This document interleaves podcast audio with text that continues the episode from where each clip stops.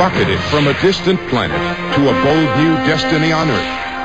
Found by a Kansas family and raised as Clark Kent, he learned he possessed the strength of steel, the speed of light, and the desire to help all mankind. He is Superboy.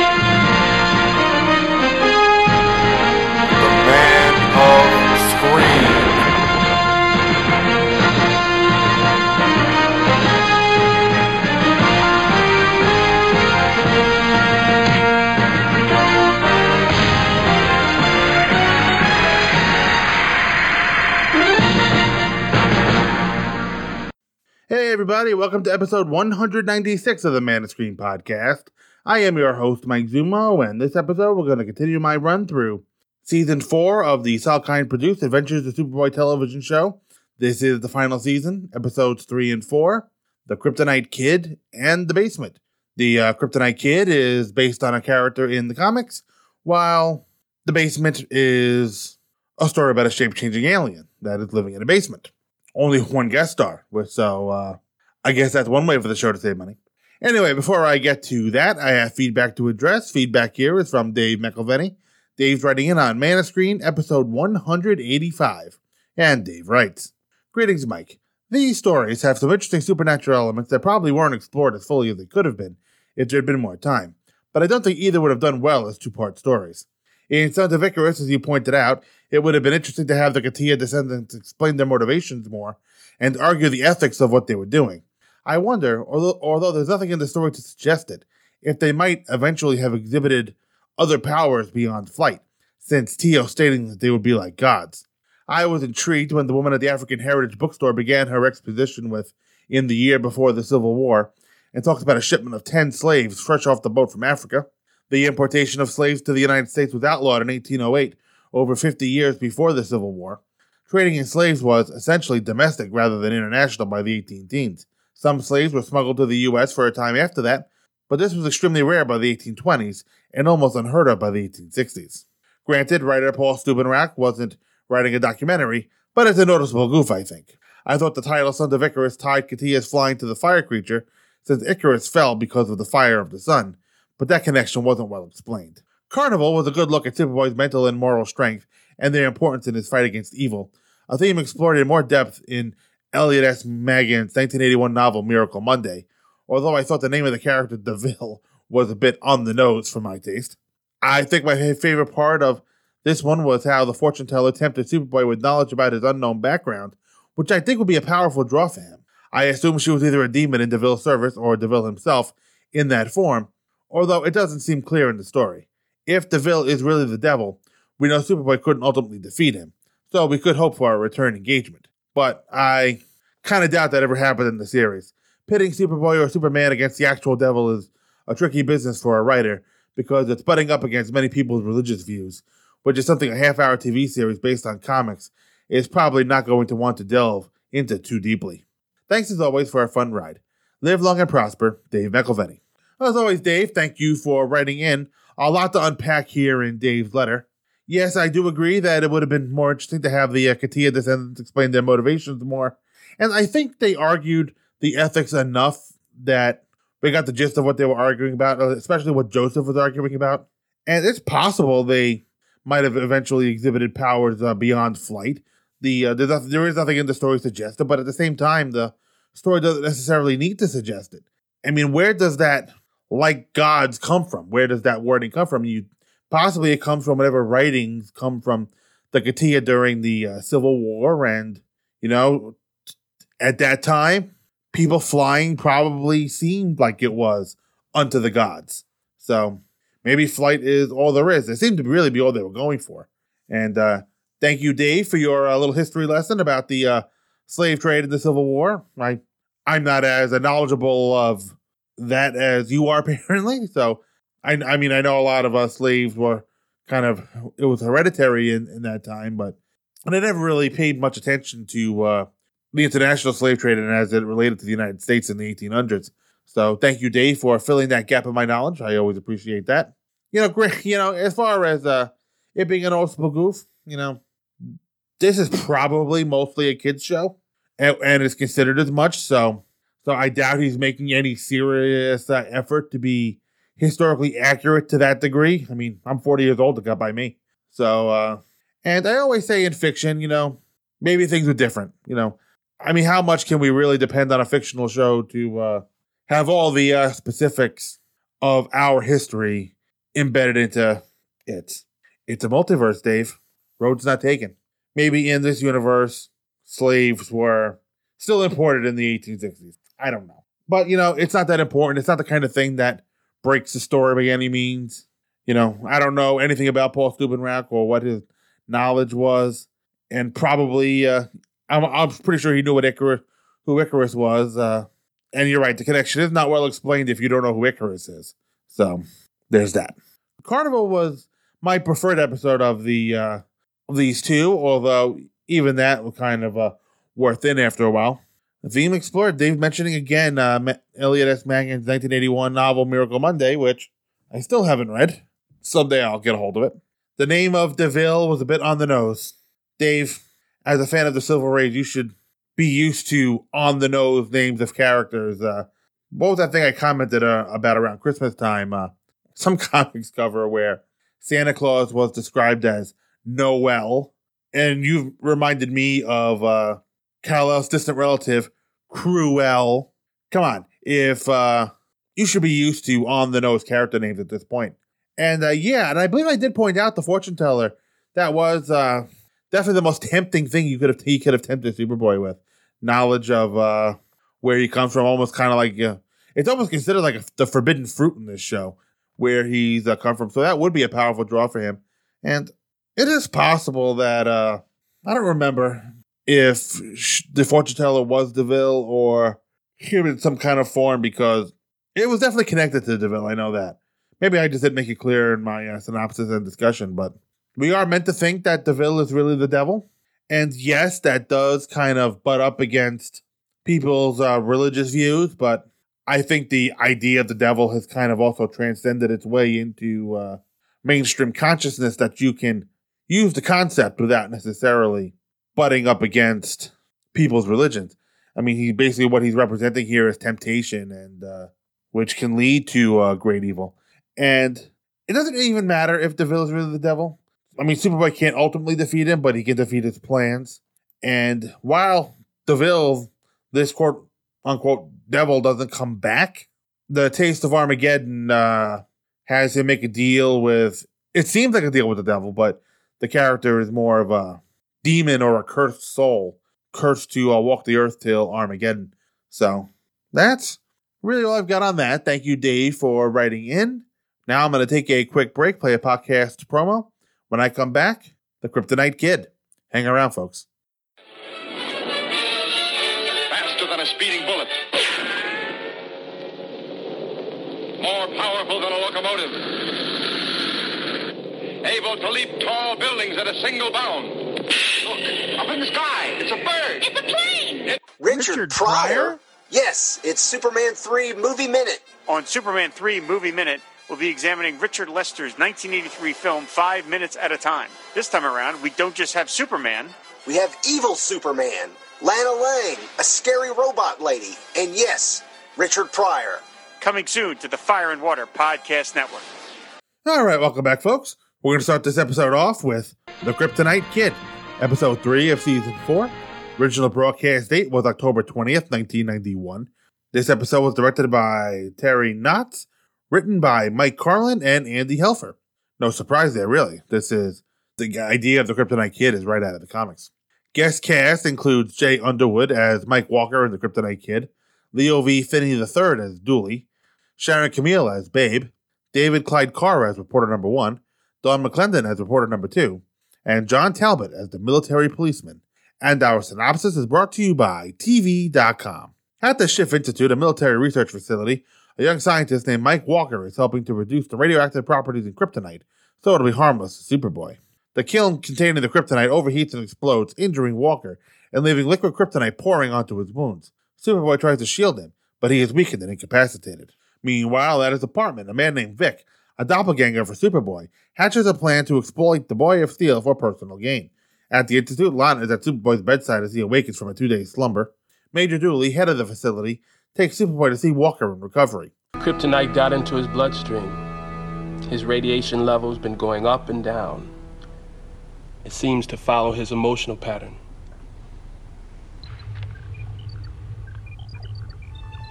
How the. How? Like I said before, there's always a simple explanation. Kryptonite atoms bonded with my blood cells. I'm now living, breathing kryptonite. There's gotta be a cure. The doctors are working on one right now. I'm sure they'll never find one in time. How long do you think I can last this way? A couple of days a week? Mike, we're trying. The time I spent here helping other people. Never taking time for myself. Never even being myself. I mean, all those endless hours, and I'm out of time. Mike. If there's anything I can do. You've done enough already. Out in town, Vic is cashing in as Superboy, selling $5 kisses until Lana confronts him and turns him in. At the Institute, Walker has discovered his new powers and uses them to escape. Later that evening, Walker has fun by playing guitar chords on a power line. Superboy picks up Bonnet at the Institute and goes looking for him. When he finds Walker, he tries to convince him to return to the lab. Walker! What do you want? You've got to stop that and come back to the Institute with me. For the first time in my life, I'm free to do exactly what I want. I'm not gonna stop. You're dying. Well, I hope I die before I get old. Let me help you. Help me. Help me! You're the one who made me! This way! Walker! You've got to come back with me. You'll die. That'll make two of us. They're working on a cure for you now. It's gonna be too late, Superboy. For both of us. That's right, boys. Here I am. Walker begins destroying the base as Superboy escapes. Walker wages a one man war on Capital City. Meanwhile, at the Bureau, Major Dooley, it's me. Any progress? Superboy, we've done it. We formulated a serum to counteract Walker's problem. Well, that's great. Do you know where he is? Not yet. But I know what you're getting at, and the answer's no. Major. He will kill you. I'm not letting you go after him again. I I understand.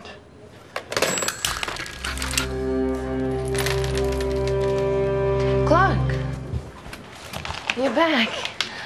How's the cold? Oh, it's it's it's a lot better. Where have you been? Down at the police station identifying a con man. He was impersonating Superboy. You must not have been too bright. That's an understatement. But he does look exactly like him. Exactly. Dead ringer. he has Vic brought to the base, and all a big misunderstanding. Uh, hey, you, you're you're practically a god to me. I didn't mean anything personal by it. Honest. I don't have to say anything to you. I got rights. You can't touch me!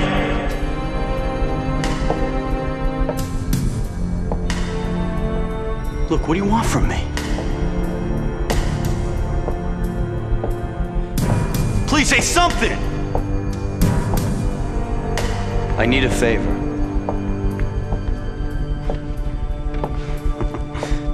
you need a favor? What's in it for me?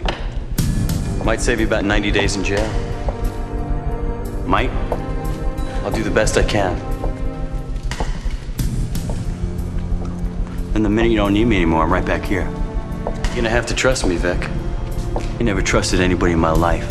And you wanna know something? I ain't never been wrong. And look where you ended up.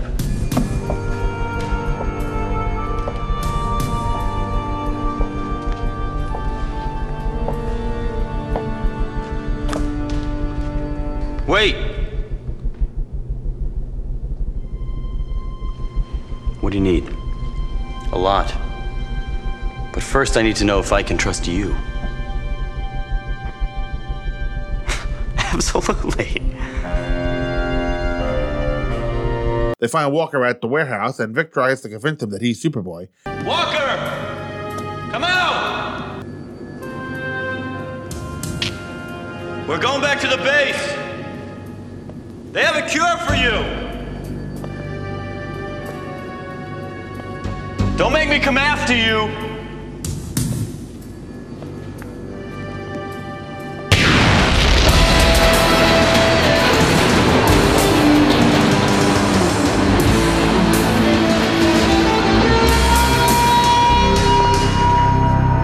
Rang?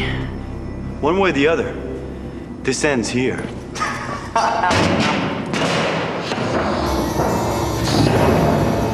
Did you feel it? No, they cured me at the base. And they can cure you too. You're lying. Hey, Superboy never lies. To call his bluff, Walker uses his powers to start a truck tractor and moves it toward Vic, sending him running. Superboy from behind a wall uses super breath to stop the truck in its tracks, and Vic plays along, pretending to use super breath himself. See? All my powers are still working. Why don't you let the doctors help you? I'm like this because of you. Why should I trust you? Why should I trust anyone? Because. Because if you spend your whole life not trusting anybody, you end up like. Like you. Green? No. Out on a limb with nobody to pull you back. Look, man, you're dying. I'm your only hope. Why don't you let me help you, okay?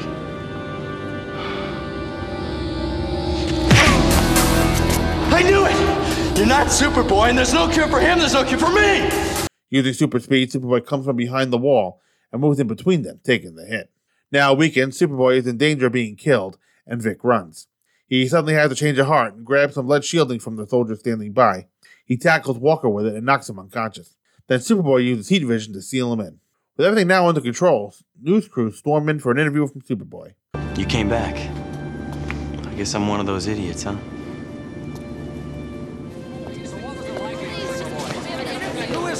An interview? How did you find Weren't you afraid? What was it like, Superboy? What are you gonna do with him? What's gonna happen to him? You'll have to talk to him. He's Superboy today. So what was it like being Superboy? How about an interview? How did you find it? Weren't you afraid? What was it like? Just one question. What's gonna happen to him now? Well, you see, Superboy was in trouble, so he asked me for his help, and I wasn't doing nothing. I said, "What the heck?" And uh, and and so I came out here, and, and this guy was giving a really hard time. Well, there is a lot going on here in this episode between the uh, the Walker story, the Kryptonite Kid. You got Vic, uh, the Superboy doppelganger, which again gives uh, Gerard Christopher another opportunity to play a, a different character this time. Normally, uh, when Gerard Christopher plays double roles, he's playing other versions of himself, or, or not so much himself, but the character that he plays. For instance, the two Walter Superboys that he played in Road's Not Taken. Here, he gets the opp- opportunity to create a totally new character in Vic, and he pulls it off well, uh, instilling him with a, at least it sounded to me like a Brooklynish accent. So, this episode goes for a comics concept here. No surprise, being that the writers are Andy Helfer and Mike Carlin, a couple of longtime DC Comics writers and editors. I don't know a ton about the Kryptonite Kid from the comics. He, I've only read a handful of comics uh, with him. I remember a, a post-crisis story uh, out of something called the Evil Factory, uh, but I don't think that was really Kryptonite, if I'm remembering uh, correctly. The Kryptonite Man made his first appearance at Action Comics 249, and another character dubbed the Kryptonite Kid made his first appearance in Superboy 83 back in the Silver back in the Silver Age. And I think this is Silver Age. So here we have a member of the military trying to turn kryptonite into a power source. Never a good idea. We saw what happened with that in Super Menace, and as I recall, the Schiff Institute seems to be the same place that they did all this in uh, Super Menace. I could be wrong about that, but maybe I am, maybe I'm not. Superboy hears the worker kryptonite here, and he uh, gets a little hesitant about walking into the room.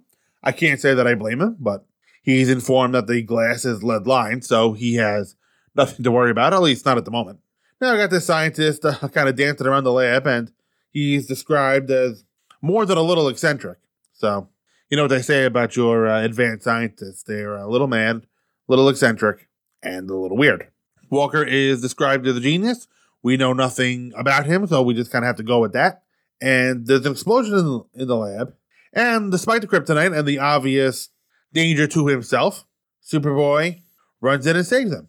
Obviously, he's taken out by the kryptonite, and even Walker is looking a little green around the gills. So, meanwhile, uh, what happened to Superboy uh, is in the paper, and here's this woman uh, smiling about what happened to Superboy, and uh, she's calling out to Vic, who, if you're not expecting this, it's quite shocking to find that it's Gerard Christopher standing there. So, you know, not only do we have the uh, Kryptonite Kid element, but we also have uh, a doppelganger involved. So, like I said, a lot going on here. We have the Walker and the Kryptonite Kid story.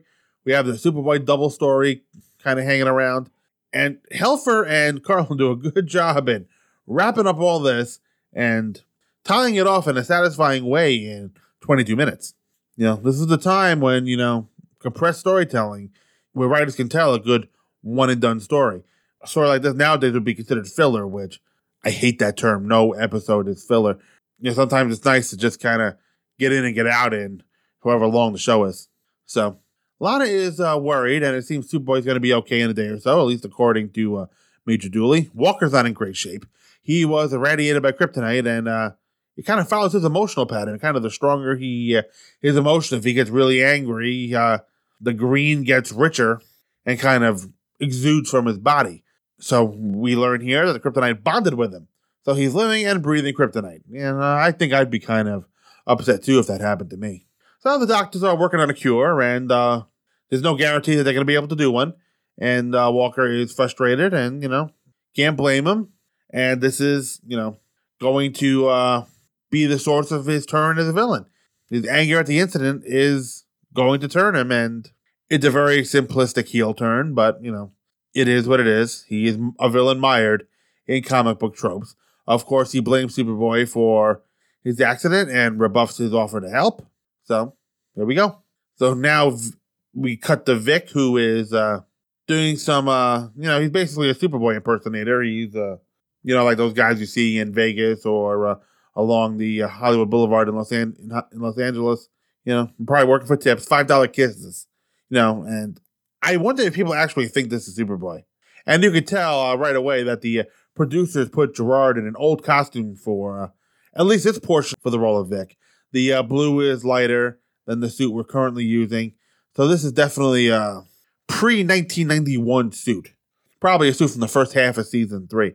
If you remember during my coverage of season three, when we got to 1991, it seemed as though Superboy's costume got a darker blue. Vic, his costume now is more of a true blue, a royal blue, where Vic's costume is a little more powder blue.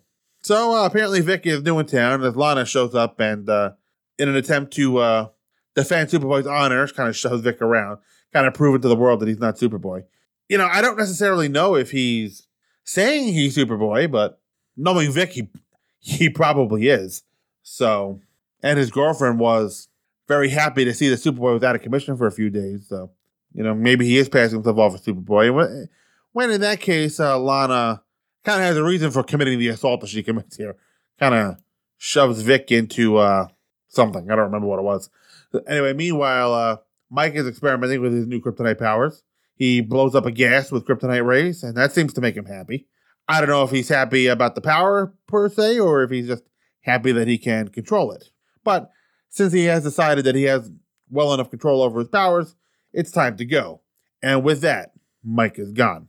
So the public knows about Walker being out and about. So Mike has found an interesting use for his powers and has turned the powers into the power lines into his own personal bass. Dooley doesn't recognize what it is, but Superboy hears uh hears it. He uh apparently he can uh hear the sounds well enough that he can recognize it as a bass line. I don't know, maybe Superboy is more musically inclined than we know. Or maybe it's a product of his super hearing. Really no way to tell. So anyway, Superboy wants to help, but Walker continues to blame Superboy for his problems. And I guess he figures while he's dying, you may as well take Superboy with him because, you know, why not? You're dying. Here's the guy who you perceive did this to you. And at the very least, in an indirect way, he has these powers as kind of the result of his trying to help Superboy. So it's more of an indirect blame. Superboy didn't actually irradiate him with the kryptonite. Well, anyway, I'm kind of getting lost on a tangent there. Here come the soldiers who have nothing for Walker. You know, he pushes, he repels them very easily, but using his ability seems to come at a cost for Walker because you start to see him kind of keel over. He kind of grips his stomach in pain after the brief fight. So it's clear that he's not going to be able to keep up with this. So Walker's intention is to destroy Superboy, and Superboy's uh, at a loss. You know, he has no idea how he's going to stop this particular threat. This person lives and breathes the one element that can kill him. And it's not like Metallo where he can just burn the kryptonite out of his chest.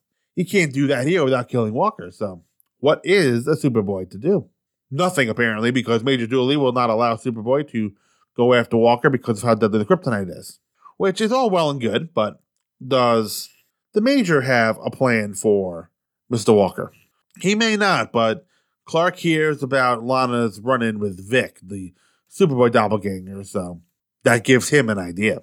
And here's where our storylines converge, where the Vic storyline, which was running kind of parallel to the main storyline to start the episode, kind of converges on the with the Kryptonite Kid story. Uh, Vic had been arrested after uh, Lana pushed him around, and Superboy has Vic brought to the base, and uh, Vic is scared, and Superboy seems to be screwing with him.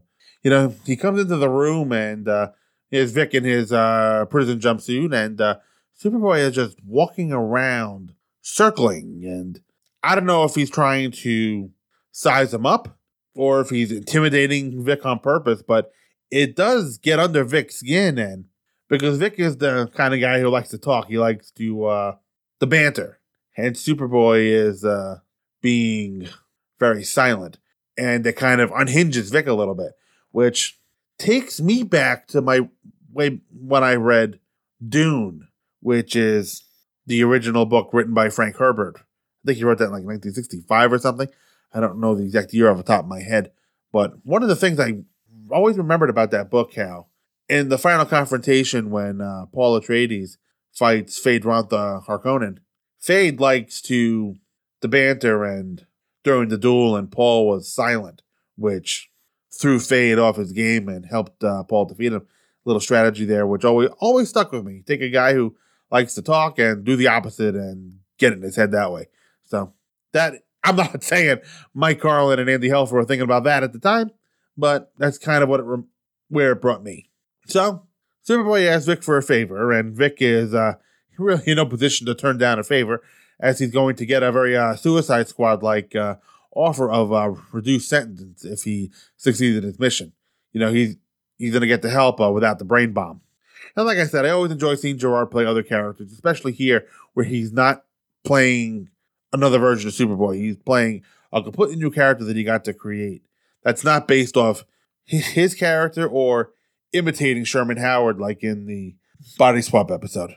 Meanwhile, uh, Walker is harassing these uh, two guards and scaring the crap out of them.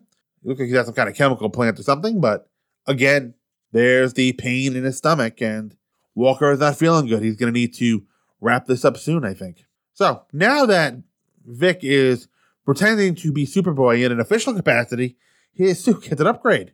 Gerard will wear a current season suit for his uh, role as Vic.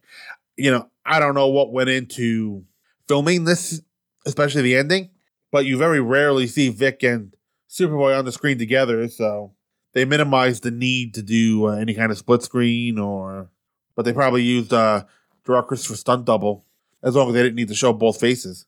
So, so I, it keep, I guess it keeps uh, Gerard Christopher from having to change because now, if I mean, if he's playing both roles on the same day, he can just go from one to the other without having to uh, switch suits. Having uh, him wear an old suit worked well enough in the scene where it was only him, but it wouldn't uh, work here without being uh, a pain. I don't know what it takes to uh, get in and out of that suit, but if he doesn't have to, why would he? So there's a discussion here about heroes, and Vic's point of view is that normal people who aren't bulletproof are idiots for being heroes, but Superboy points out that first responders are nurses, doctors, people who the kind of people who we're really thinking about right now uh, as we go through this COVID nineteen pandemic.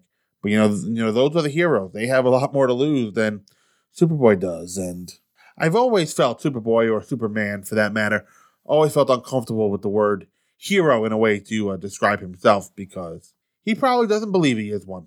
To him, to, to him, he's just a guy trying to help. But you have to remember this conversation that Vic and Superboy have because it's going to come into play. And I was very happy to see it come into play. And even here, Vic believes they're not heroes because they get paid to do it. Yeah, I can see that. There is reward there for that. Oh, not all. I mean, there are volunteer firefighters, volunteer paramedics. So they're not getting paid. But still, even if you're a paid paramedic or a paid firefighter, you are still choosing to put yourself in that situation. So that doesn't make you any uh any less of a hero. Besides, volunteering doesn't put food on the table. So that doesn't buy you a house. So if you can do that and get paid, that's not an indictment. Still's got a little bit of his rebellion here, and he refuses to get rid of the gum. And initially in this uh, final scene, the way to tell Vic and Superboy apart is that Vic is the one chewing the gum. And as Vic is walking toward Walker, I love seeing Superboy on the side out of sight, frantically on the side, yelling at Vic to get rid of the gum. And eventually he does, just kind of swallows it with a smirk. And he's got something written on his hand, possibly his instructions or what to say. I tried to freeze uh freeze it and read it, but I couldn't really make out what it said. So he calls out to Walker, who thinks he's facing Superboy, but I wonder if Walker's powers can affect Vic and in what way can they affect him. He's not going to feel the initial kryptonite radiating off his body, but I wonder what would happen if he hit by a kryptonite blast. That'd probably knock him back for uh, for a loop, I would think. But you know, Walker's got Vic on the run from a truck, and Superboy uses his super breath to hold the truck in place. And Vic sees, and you know, he plays the role well. I like how he imitates the super breath, and uh, although they only showed him do it once, but enough to get the point across. And then remember the conversation about heroes. Vic now uses that logic on Walker. That if he doesn't trust people, he was going to say end up like me. But then he kind of caught himself and the line kind of gets away from him. And uh, this is when the ruse gets away from him, too. He's talking a little more rudely than Superboy would. And Walker sees through the disguise. And at the last minute, Superboy, at great risk to himself, runs out to save him. So here is Superboy.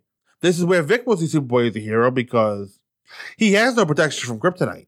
You know, it may as well be a bullet to uh, Vic because it can harm Superboy just as much as a bull- as a bullet can harm Vic. So Vic runs away initially, and then something clicks, and he runs over to Major Dooley and gets the lead sheeting, saving Superboy's life and knocking Walker cold.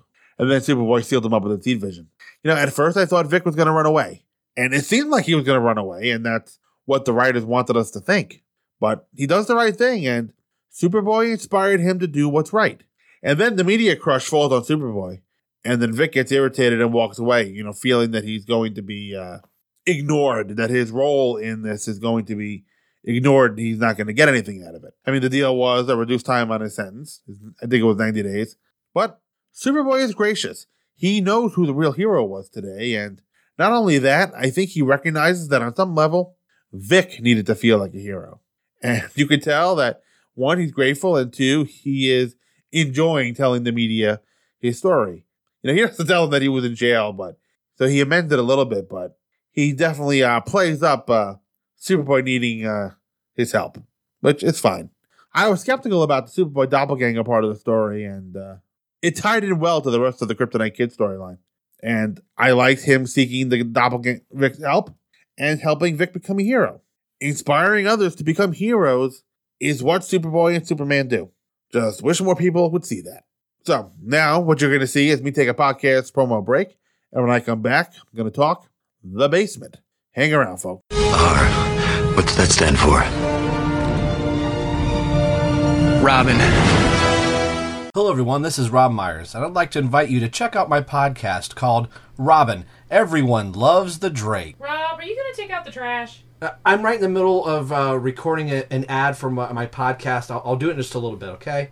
Sorry to interrupt Boy Wonder time. Boy Wonder? I'm all man, lady. Uh, Rob? Uh, okay, where was I? That's right. My podcast, Robin, Everyone Loves the Drake. It'll be hosted over at thebatmanuniverse.net. I'll be covering Tim Drake's origin story from the very beginning, starting with Tim's first appearance in Batman 436, also known as Batman Year 3, and hopefully going all the way through the Robin ongoing series, starting with issue 1 and going all the way to issue 183. 183 issues? Wow. Well, it's a good thing because everyone loves the Drake. You don't like the Drake? hate the Drake. I love the Drake. How could you not like the Drake? Who's the Drake? Who's the Drake? The Drake is good. Oh. All right, welcome back, folks. We're gonna finish this episode off with The Basement. Original broadcast date was October 27th, 1991, episode 4 of season 4, directed by Hugh Martin and written by Toby Martin. Not sure if they're related. I couldn't find any information that they are. I couldn't find any information that they're not, so let's just leave it at that.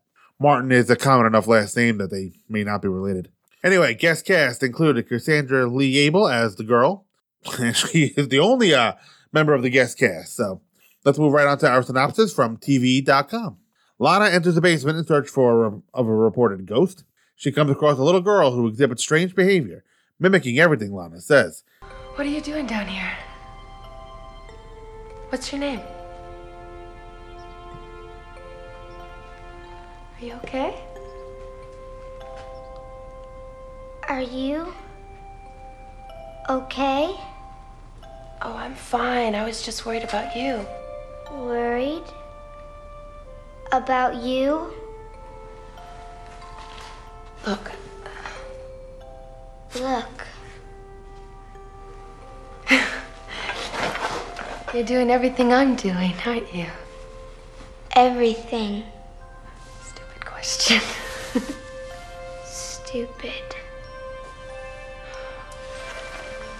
Why don't we go find out who you belong to, okay? She suddenly throws Lana across the room, incapacitating her long enough to attach an energy module onto her neck, absorbing her likeness. Lana awakens and learns that the little girl was the first body inhabited by the alien upon arriving to Earth. She intends to steal Lana's identity. Meanwhile, at the Bureau, Jackson is fed up with Lana's absence. Let me give you a hand there, Clark. Thanks, man. You want to go to lunch in a bit? I can't. I gotta read these files. What about Lana? Can't she help? Jackson asked her to, but she got a message about ghosts in somebody's house. Ghosts? Yeah, it's a house on Watercrest.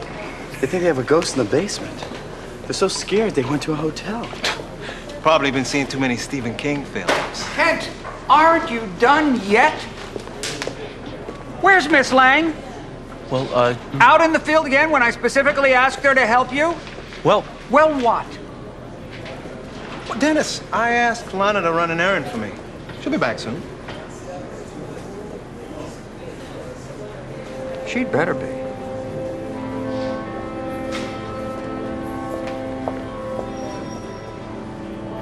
So I lied. We're not in Kansas anymore, Clark. Clark calls the residence Lana went to. Back at the basement, the alien puts on another energy module on Lana's forehead to absorb her memories uh, when the phone rings. The clone disguises her voice as Lana to go answer, leaving Lana alone to destroy the module. She seems to succeed in doing so, but when the alien returns, she seems to successfully drain Lana of her memories. She saw a vision of Superboy in the collection of memories and wants to lure him to the basement to absorb his powers. At the Bureau, Jackson is questioning Clark about Lana's absence. About that little errand that your friend Miss Lang went on. yes, sir. Why isn't she back yet? Well, you see, sir, um, Hi, everybody. Lana. Right on time. One of my best qualities.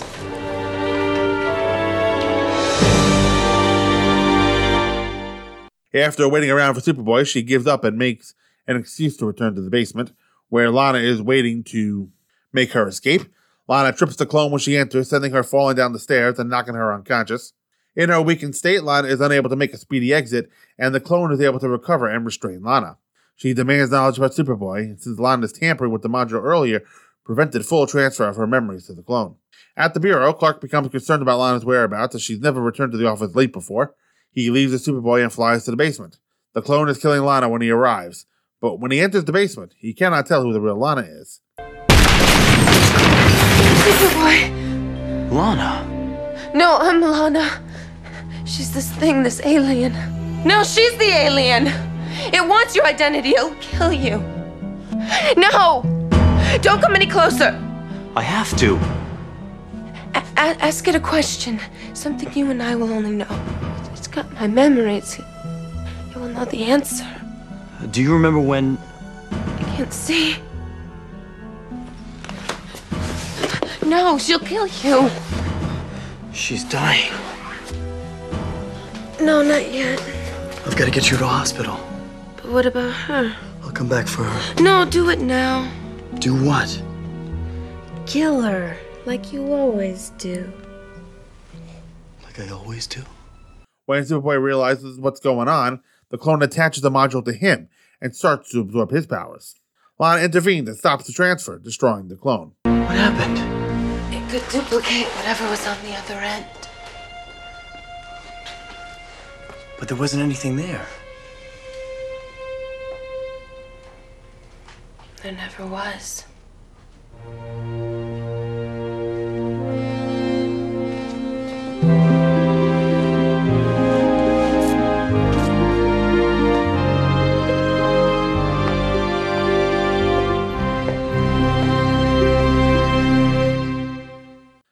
Every season has one. I thought this one was a bit of a clunker. There's just not enough to me that I found engaging about this story. There's a lot of things about this, like Clark just sitting at the bureau waiting for Lana to show up for as long as he did. That didn't ring true to the character. I mean, why would he wait so long to go save Lana at almost at the cost of her own life? So let's uh, get into this and uh, you'll see what I mean.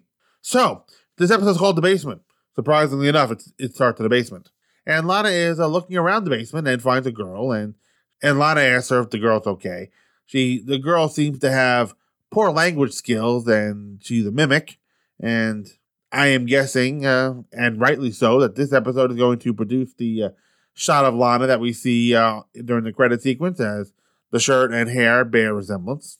Funny though that the uh, shot we see of Stacy Haiduk in the opening credits is not actually Lana, but the double Lana. Well, it's still Stacy Haiduk though. Anyway, the girl grabs Lana and throws her and exhibits some super strength. And she puts this bubble like thing on Lana's neck, which the synopsis called a module. Fair enough. And with some animated yellow lightning, she absorbs Lana's likeness. And the animation's okay, not great, but the change happens partly off screen. The transformation from the girl into Stacy Haiduk, you kind of see this black outline when she's changing, and that looks kind of hinky, but it's over pretty quickly.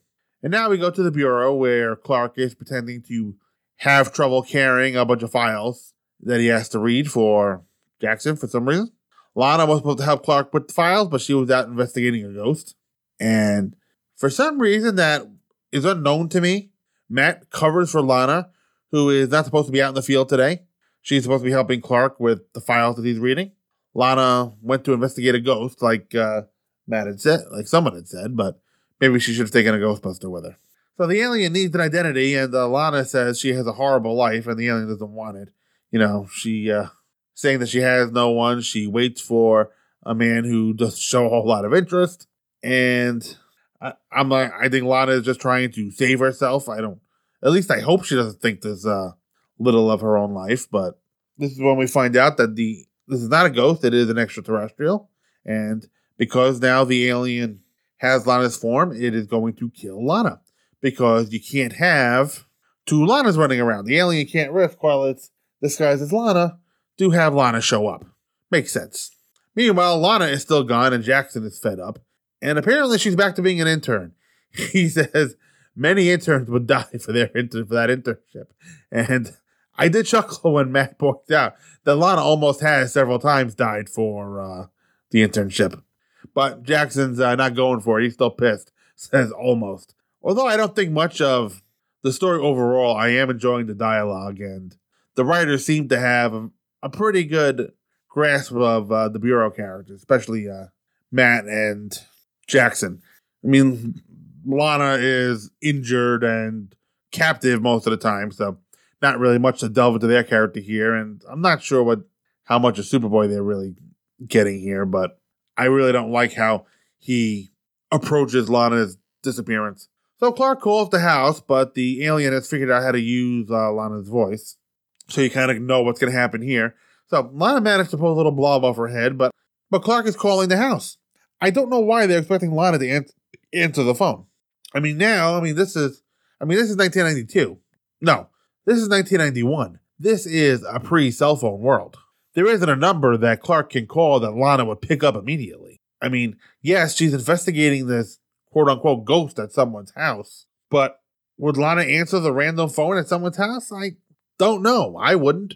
The alien, however, doesn't know about phones, uh, but she does answer it, and she kind of describes the uh, dial tone as a musical note. I don't know how old all of you are, but I, I'm sure most of you know what a dial tone sounds like.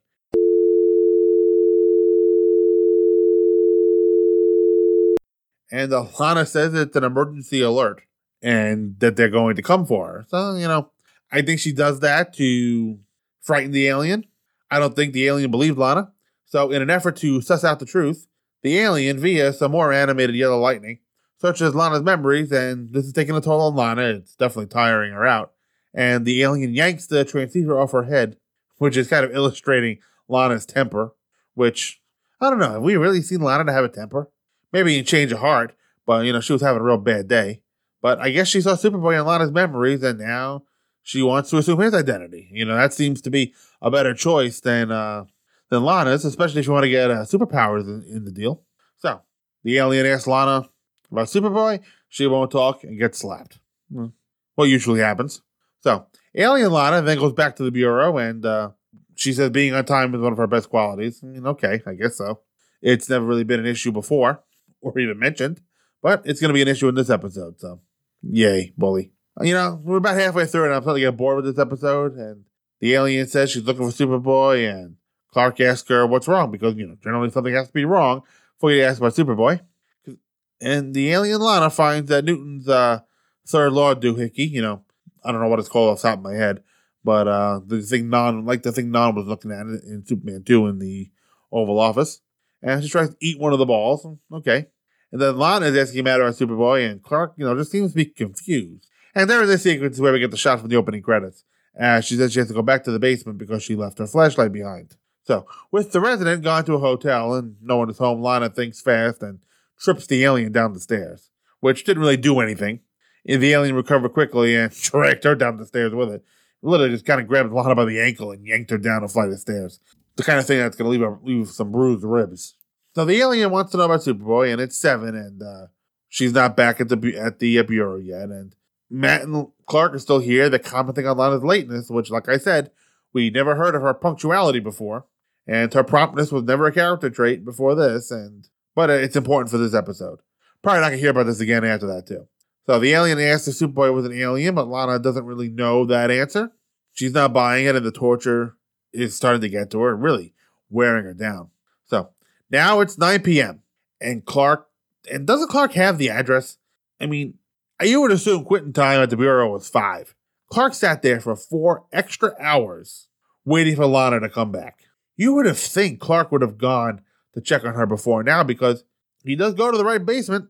He flies out the window, annoys the custodian because papers are starting to blow around.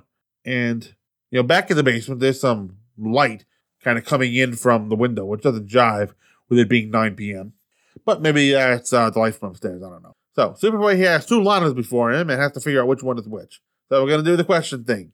Ask me something only Lana would know, which Lana points out won't work because the alien took her memories. So you would think Superboy could use his X-ray vision or something to determine which is the real Lana. I mean, wouldn't the alien have some kind of alien physiology? Wouldn't there be some kind of difference? Are we not thinking of the, of that today? So apparently, at some point, Lana lied to the alien when she told the alien that Superboy kills, and it chokes Superboy and tries to assume his identity. His throat is uh, by the uh, module, and she's trying to take him, but Lana yanks it off Superboy's neck and creates some kind of feedback loop that causes the alien to disappear. So apparently, the little blob thing is a duplicator, and since there was nothing attached to the blob, the alien disappeared. Lovely. Episode is kind of weak. Minimal sets, minimal guest stars. Sissy Haiduk did well with what she was given. You know, interesting to see doppelgangers in both episodes. But as an overall viewing experience, this particular episode was a chore to get through. I will be honest. Next time, we have the Sherman Howard pen, Darla Goes Ballistic, and then uh, Capital City will suffer from some paranoia in an episode with two very special guest stars. If you know who they are, you know who they are. If you don't, you'll find out next week. In the meantime, Feedback's always welcome. Manofscreen at gmail.com. If you want to join the conversation over the Facebook group, just put Man Screen Podcast in your search feed and the show should come up. You also find the show on Twitter at Man of Screencast. Until next time, folks, we're all on the same page. Good night.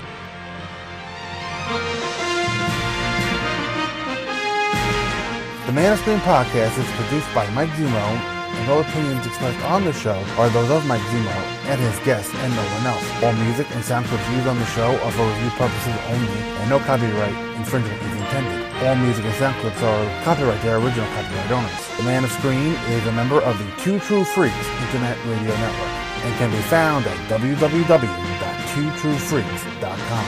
Email to this show can be sent to manofscreen at gmail.com. And you can also leave the show a review on iTunes. That will help others find the show. Thank you for listening to the Man of Screen podcast.